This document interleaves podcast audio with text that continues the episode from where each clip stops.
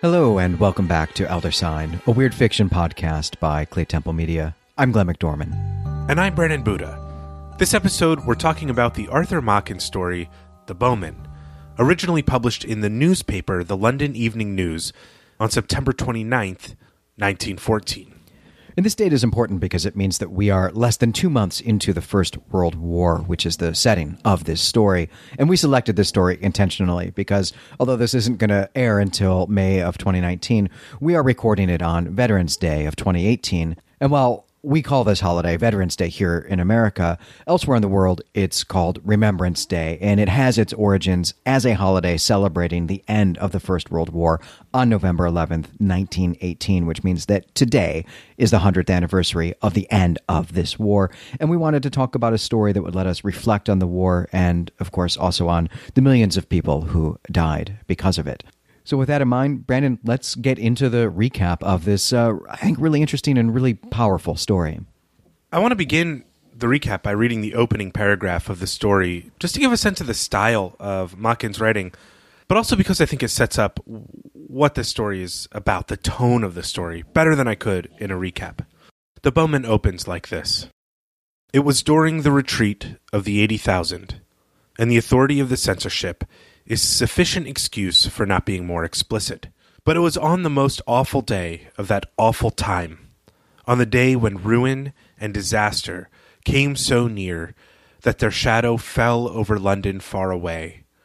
And without any certain news, the hearts of men failed within them and grew faint, as if the agony of the army in the battlefield had entered into their souls right off the bat, this this first paragraph doesn't quite set the stage for the story. This isn't where the story is going to take place, but it sets the mood for the story, and it lets us know that this is a story set during the opening weeks of what we now call the First World War, and specifically, we're in the midst of the Great Retreat from Mons uh, by the British and French armies in France and Belgium, in the face of a relentless onslaught by the German army. That's right. We learn very quickly here that an English company is set up against 300,000 men, and they're being bombarded by artillery. To everyone in the English company, it's clear that they are in a situation beyond the potential of being merely defeated. They are facing annihilation. But the company is holding a crucial strategic position in the war, and if they break, it could turn the tide of the war against the Allies at this point in the war, it still seems like it's not going to be all that much different from other wars of the industrial age. But the, the end of this retreat, that is the setting for this story, uh, this results in a stalemate, like really just only about 15 miles outside of Paris. And this is what starts the years of trench warfare that characterized the First World War in our imaginations. We learn that the Englishmen are finding ways to be jovial as they wait out the reign of mortars that are coming at them. They joke about the shells and they sing scraps of music hall songs. And there's a real contrast in the text with with this. We get almost immediately after this description of them having fun, uh, their brother's arms being torn from limb to limb, and the reality that their own artillery that they need to return fire is being decimated and dwindling by either the onslaught of the enemy artillery or their own use of return fire. And it's in moments like this when the soldiers think that things can get no worse, that they are hit with a blast that is 10 times stronger than the one they felt last. And you can just imagine this lull in combat where they're thinking that was the worst of it. And then the next volley of uh, shell fire comes in their direction.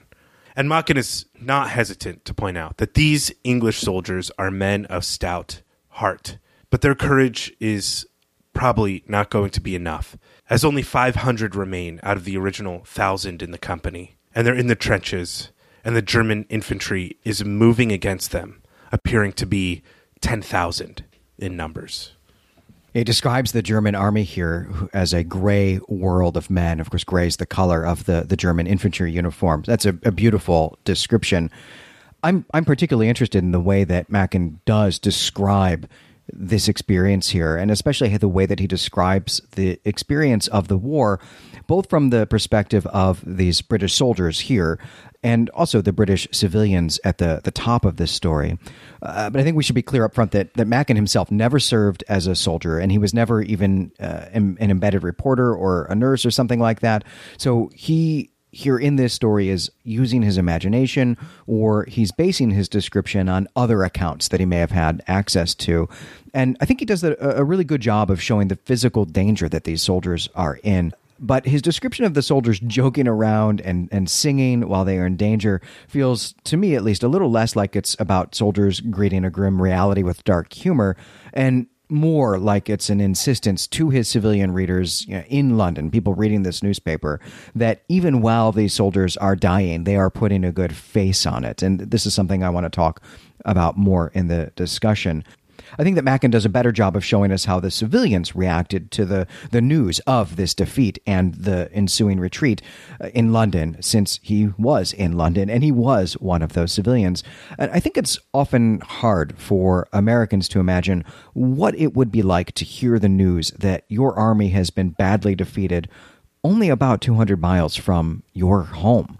Uh, even news of our defeats in Afghanistan now are buried in the back of newspapers. They don't even register for us anymore because we as civilians don't feel like military victories or defeats have anything to do with our own physical safety or even like with our material comfort, our ability to get food cheaply and buy clothes cheaply.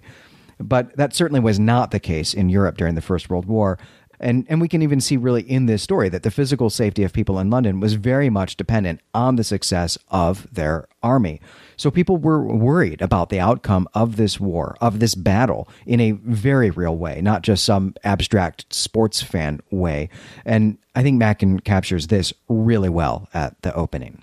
Well, the Englishmen are in the trenches, as we said, and they are hyper aware of the hopelessness of their position. This is something that Machen brings up again and again this sense of hopelessness in the face of this battle.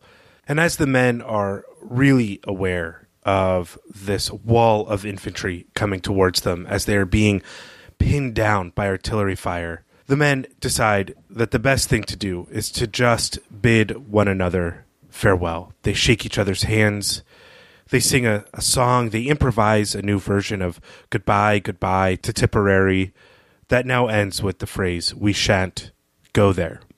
The officers, though, are not willing to just let their men go so quietly, so they rally them and get the men focused on the battle by letting them know that there's probably not going to be any better chance than right now for a demonstration of high class fancy shooting. So the English soldiers turn to fire on the German infantry. And it is the case that the English company drops many Germans, but it won't have an effect on the reality that their position is about to be overwhelmed. This scene reminded me a lot of basic training. Brendan, you did your basic training uh, a little bit later than I did, but mine came really maybe less than a decade after the end of the Cold War. So when I was going through basic training, this the concern still was that we were going to fight not Soviets anymore, but Russians. And we were told repeatedly during our rifle training that our strategy or our tactic on the battlefield was that every time we fire, we should hit our target, which is the opposite of what the Soviet strategy was, which was just to rain bullets downfield because they had superior numbers of soldiers and they had more ammunition. And so we needed to be better shots. Whether or not any of that is true, it certainly served to reinforce the ideological propaganda of we were going to be fighting faceless, godless commie hordes who may as well be zombies, while our and our only path to victory was through our individualism, through our, our democratic individualism and our skill as individuals. And that same thing is happening here. One might suspect this is something all armies tell their soldiers all the time. Yes, I joined the army after 9 11. So, like, the whole ideological landscape had changed. And during our, our rifle training, it was drilled into us that urban warfare is absolutely terrible and that the goal of course is to hit the target as quickly as possible because of the potential for IEDs uh, or suicide vests or any number of various dangers that result from fighting in an urban terrain that you needed to go in and make a decision as quickly as possible if you were busting down doors or on a road or whatever you were going to do, um, that you were always almost on the offensive because of snipers and RPGs and various other threats to modes of transportation or getting around. And that, you know, of course, the way to victory is to just aim for center mass. and that's, I don't know, that was really what was drilled into us uh, post 9 11 in my basic training. Certainly, what both of our experiences have in common is that we're being trained to not think of the object of our bullet fire, of our rifle fire, as another person, even though it is another person. And that same sort of thinking is happening here in the way that Machen is writing this story. That all of these British soldiers are individuals, they're they're fully human. The the Germans are just uniforms. They're just uh, and they're just a mass. And this is one of the ways I think that we can see that Machen is really thinking about his audience of Londoners reading this in their evening newspaper on the train home.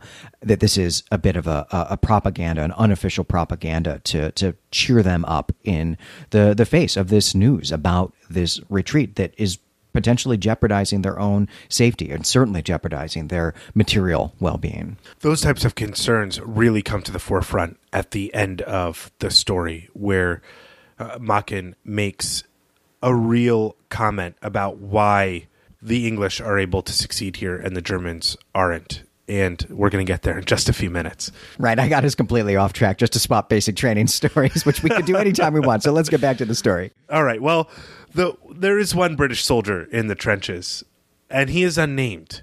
And he says, somewhat ironically, world without end. Amen. That is all he says. I want to give context for this phrase, though. This comes from uh, Paul's letter to the Ephesians. It's from chapter 3, verse 21, and it's a blessing for the Ephesians. And it's important to note that this British soldier says this ironically. Here's the full context of this phrase, world without end. This is Paul's writing to the Ephesians. Now, to him who is able to do infinitely more than all we ask or imagine, according to his power that is at work within us, to him be the glory in the church and in Christ Jesus throughout all generations, forever and ever, world without end. Amen. And this is just important to keep in mind as this is a blessing that is an appeal to God's authoritative power to his true church. As this British soldier is thinking this, he also begins firing on the Germans. And for some reason, he thinks of a vegetarian restaurant that he had been to in London. This restaurant is the kind of place that made so called steaks out of lentils and nuts. The plates in this restaurant, though, all had a print of St. George on them, with the motto Adsit Anglis Sanctus Georgius, which Machen translates in the story as May St. George be a present help to the English. As the Germans are advancing, this particular soldier recites the motto in his head that he read on the plate. And he continues to fire here until a man on his right cheerfully smacks him on the head in order to make him stop. The king's ammunition costs money after all. And at this point, the soldier is wasting the ammo because all he's doing is hitting dead German soldiers. We're just about to get to the action of the story, just about to get to the real speculative part of the story, but we should pause here and talk about St. George. St. George is one of many late Roman soldier saints. Uh, that's to say, he was a, Christian Roman soldier who was required to stop being a Christian by the Roman government, but who refused and was executed for it. Uh, there are about a dozen of these saints from around the year 300, and today St. George is the patron saint of England, which is what he's doing here in this story, or what he's about to do in this story anyway. But this role is really a, a late medieval and really maybe even an early modern appropriation. For most of the Middle Ages, St. Edmund was the patron saint of England, and it's not really until the Hundred Years' War of the 14th and the 15th centuries that St. George takes on this role. And maybe not even really until the 16th century when writers like Edmund Spenser and William Shakespeare do a lot to promote this notion. Uh, and we're going to get some more of that shortly. Well, this soldier who has muttered the incantation, when he uttered it, he feels a shock pass through his body. And he hears a great shout, crying out, Array, array, array! And his heart grew hot and cold at the same time. And it was as if thousands of people were shouting for St. George and for the deliverance that only he could provide. The people cried out for heaven's knight to aid them. As the soldier is experiencing these voices, he sees a long line of shapes with a quote, shining about them. They were men who drew the bow and once released, shot their arrows at the German army. The Germans now are going down in the thousands rather than the singles or the tens or the hundreds. And this is something that is clearly impossible for the English to do with their weapons loadout on their own power. This initial scene of the spectral bowmen slaughtering these German soldiers, I think, has some real interesting features. One, uh, Machen has his English soldier stumble on what to call these German soldiers, and he has him settle on gentlemen in such a way that we know that he either says the word gentleman ironically or that Machen is letting his readers know that uh, what this soldier really called them is a name that cannot be repeated. And I think that's my preferential reading as someone who uh, accidentally slips into speaking like a soldier in his classroom from time to time. And uh, and Machen also tells us here, mean, so casually, really, that it barely registers that the, the German officers are shooting their own soldiers for refusing to keep advancing. And there's a, a real element here of vilifying and dehumanizing the enemy that I think is part of this propagandic nature of this story. Right, and that continues on right to the end of the story, which we are just about at. The voices that are urging St. George to help the English soldiers continue, and eventually the Germans are defeated here. The Germans, who were ruled by scientific principles, believed that the English must have used shells containing an unknown poisonous gas, as the German bodies here on the battlefield were found with no wounds. And it's left for us to understand that only one English soldier knew the truth of this victory. And this is the soldier who knew what nuts tasted like when they called themselves steak. And this soldier also knew that St. George had brought his Agincourt bowmen to help the English. And this is the end of the story what Machen is doing here is is referencing the Battle of Agincourt in 1415. This is a, a extremely important battle during the Hundred Years' War when the kings of England were regularly trying to become also the kings of France. And this battle is pretty famous for being an underdog victory in which the outnumbered soldiers of Henry V defeated the French army. And it's particularly famous because longbowmen defeated thousands of French knights.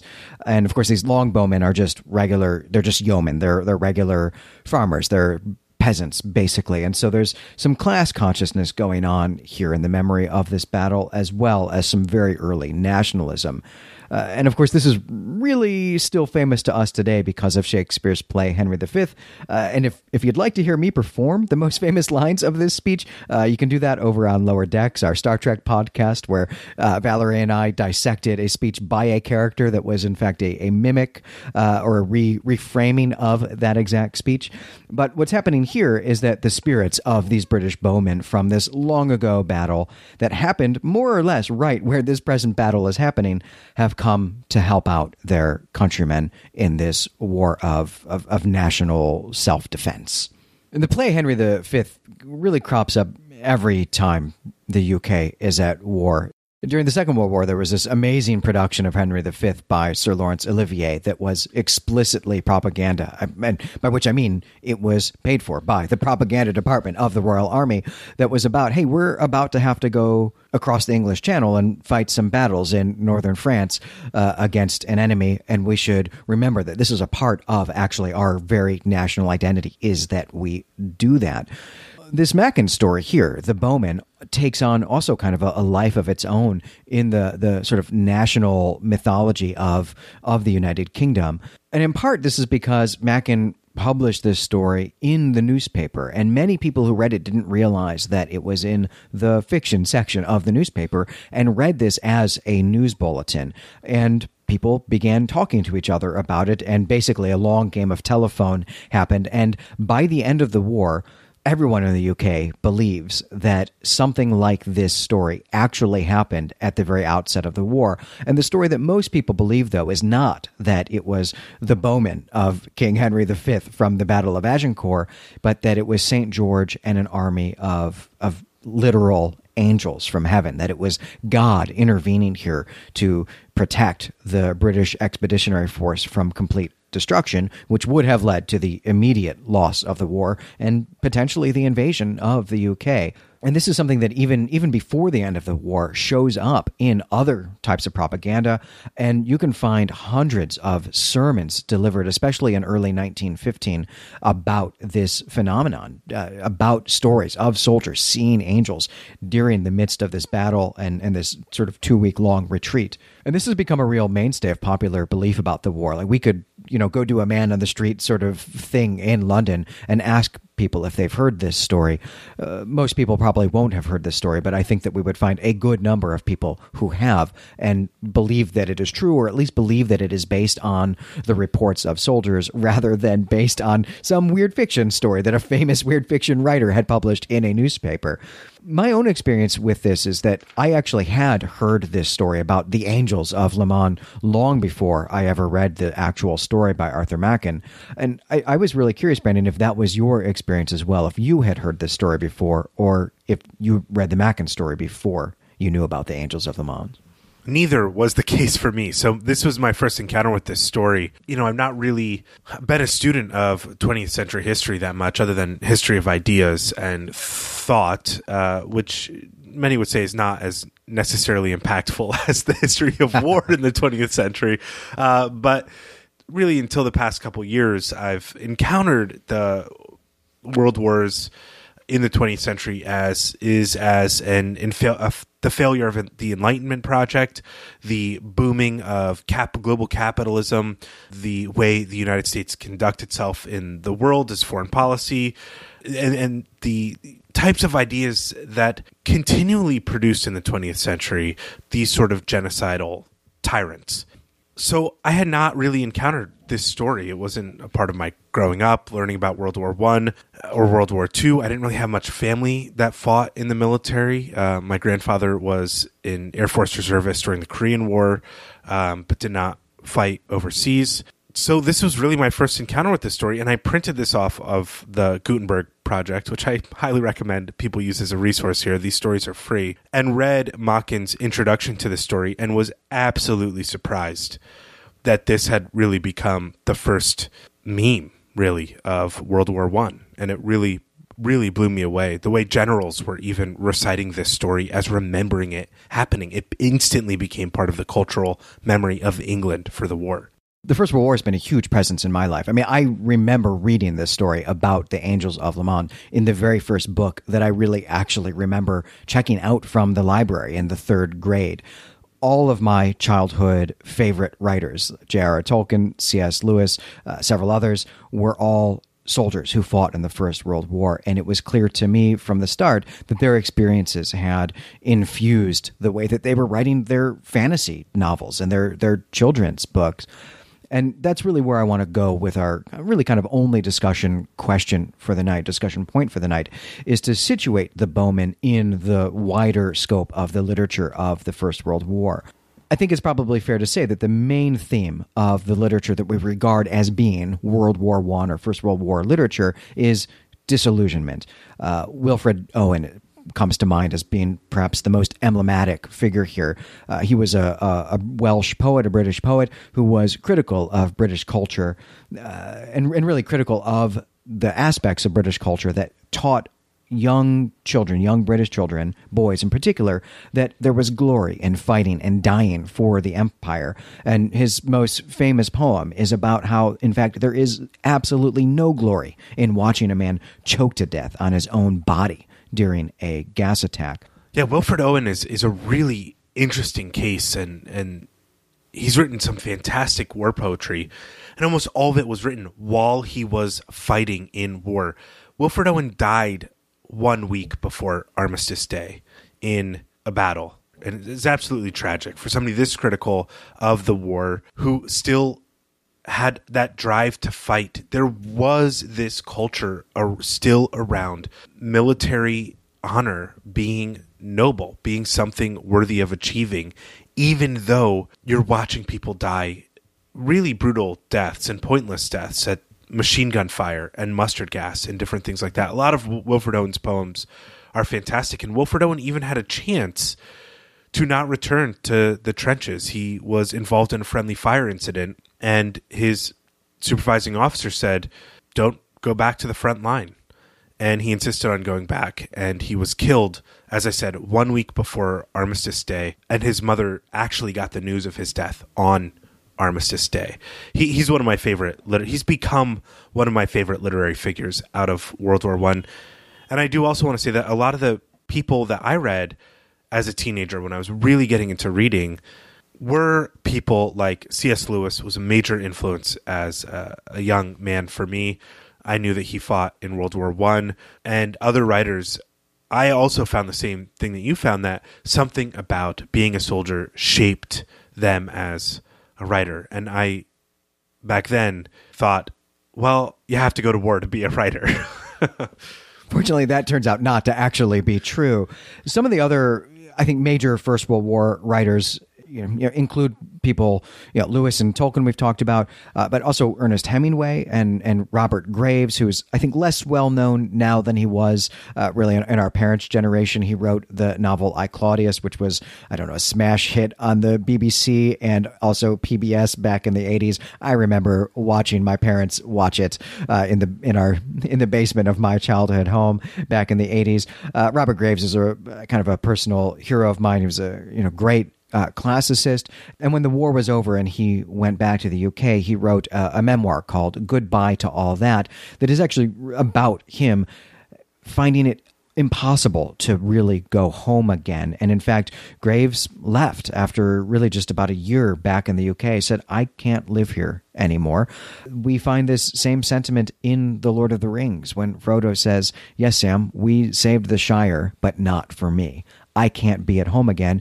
Hemingway also couldn't go home again. He had to just be an alcoholic in Paris after this. And this to me is a, this this this inability to go home again or the sense that I cannot go home again. Home is not for me anymore is another of these major themes of First World War literature.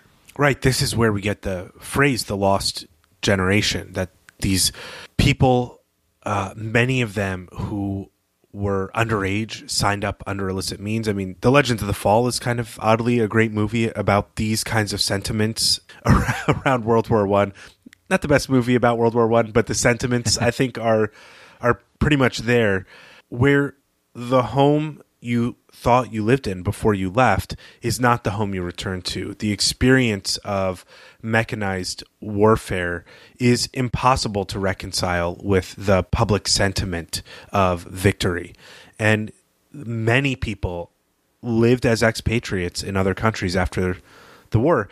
We should add that the, the term shell shock originates here in the First World War. This is a, a, slang, it's euphemism for what we today would call post traumatic stress disorder, which is to say that uh, this reliving of the experience of being shelled uh, or of undergoing uh, very serious, very heavy machine gun fire, this real auditory experience that is combined then with the experience of those around you being slaughtered, being rendered limb from limb in a way that Machen describes here in this story. Uh, this is something that really originates in the First World War. And I think we've done a really good job now of sort of setting the stage of what we think of as being the literature of the First World War. But everything that we've talked about is either from during the war later than this story is written or it's from after the war. So what I really want us to, to talk about here or try to do is to to situate the Bowmen within this context of First World War literature, or really maybe even compare the Bowmen to these canonical First World War texts.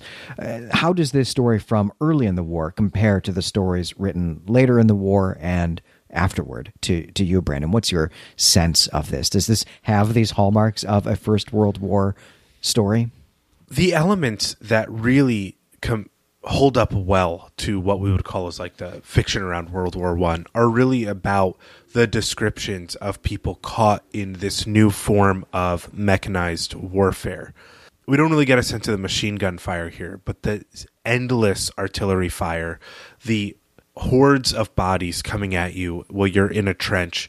That's all here. And, you know, really putting this in, in the historical context, I'm reminded of uh, the scene in All Quiet in the Western Front, where the narrator goes home to his hometown and all of the old men are congratulating him on being a soldier and how noble and honorable it is. And all he can think about is the wars they fought are nothing like the war that he is fighting particularly as it relates to the destruction wrought by technological advancement that is able to tear somebody limb from limb. That is a very different experience than a, a cannonball hitting a battlefield, for instance. In World War One, cavalry was still something that officers rode horses into battle in the early part of the war. There was a mass confusion around what type of war this really was until it settled on doing the most destruction as quickly as possible. I think the seeds of that are in this story, and we recognize those as the big elements of the story looking back.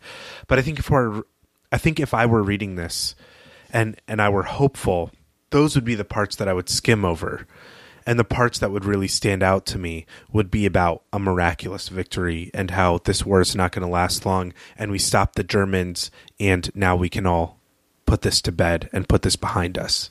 I also was really struck by the kind of two poles that there are in this story. I, I, kind of went into it expecting there to not be very much of these hallmarks of the First World War, but Machen has a real sense of what an artillery shell is going to do to a person. Uh, he doesn't know about mustard gas yet, but he does understand about shrapnel, and he has this really uh, poignant and and heartbreaking, but also captivating line about watching your brother in arms be dismembered. Your brother in arms lose his arms, more or less, is the wordplay that he uses there. I didn't expect there to be that much emphasis on that. And we get this too I think even in the the actual violence that the spectral bowmen are doing, that in fact what they are doing is very much like what a machine gun does, and this is sort of where we the the line about the the drilling holes into to dead soldiers.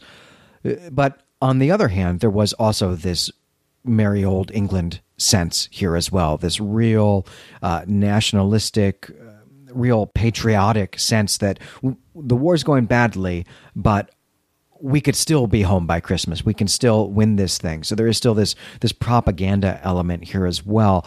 The two things don't seem to really go together in the same story to me, though Machen is a good enough writer to actually to, to pull that off here in this story. But I was struck by kind of the the two the two ways or the two poles uh, that this story is being tugged on. Right.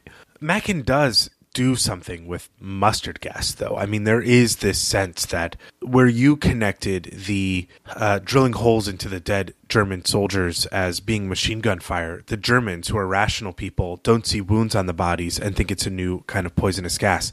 He's two months into the war, maybe predicting chemical warfare that will take place, you know, in a very short period of time. Yeah, that's absolutely right. That's totally fair. I guess where I was really contrasting Machen with other writers who deal with the gas, Wilfred Owen in particular, is that he doesn't describe what that does to your body, which is what Owen does in Dulce et Decorum Est. That's a fantastic poem, and everybody should read it if they haven't already. But Machen is, as you said, and I and I really can't emphasize this enough, dehumanizing the Germans. He just says things like "dead Germans." He doesn't even give them soldier or person he says something to the effect in the story like they've abandoned our god and this is why they deserve what they get. And to me that is uh, that's a message that i can no longer stomach really as a, a person who has been a soldier uh, been in the military but has kind of tried in, in in later years to consider pacifism as a real alternative to this sort of attitude towards the other. And I think that's exactly the most important hallmark of literature from late in the war and especially from after the war is in fact the shedding of this this nationalism. It's the shedding of this idea that uh, I, as a soldier, was a victim of the other guy's armies, or that uh, my comrades in arms were killed by the other soldiers. And people are left actually with a sense that no, in fact, it's all of the soldiers who are the victim of the war with a capital W. And for many, even the sense that we were all victims together of what our states, what our countries did to us by sending us to fight this utterly senseless war in the first place and and that attitude and that understanding is really the the cultural and social impact of the First World War, out of which grow things like the women's suffrage movement and uh, looking to alternative forms of government, whether it's uh, fascism or socialism or just outright communism, and and that's really one of the, the the big cultural and social impact of the war. And I think we should we should keep that in mind when we are reading the Bowmen. But I think most importantly, what we should bear in mind is that almost 100 million people died in this war, uh, 15 million of them actual soldiers, like the people that Machen is writing about. That's why we wanted to read this story tonight, use our podcast here as a, a, way to remember those people who died in this just complete tragedy 100 years ago.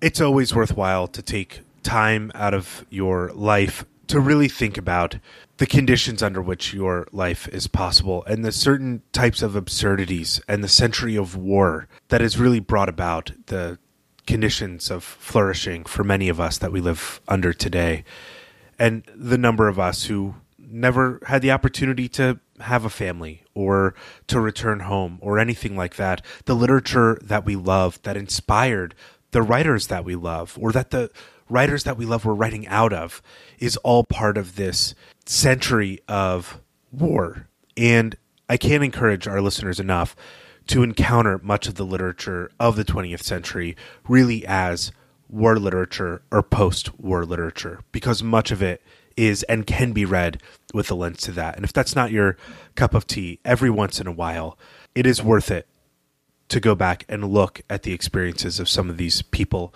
and be grateful for what they could tell us about their experiences in these wars. So, on that note, that will do it for this episode. I'm Brandon Buddha. And I'm Glenn McDorman. You can find us and our other creative projects at claytemplemedia.com. Head over to the Claytemple Forum and let us know what you thought of the Bowmen and its history as a story, an early World War I story as well.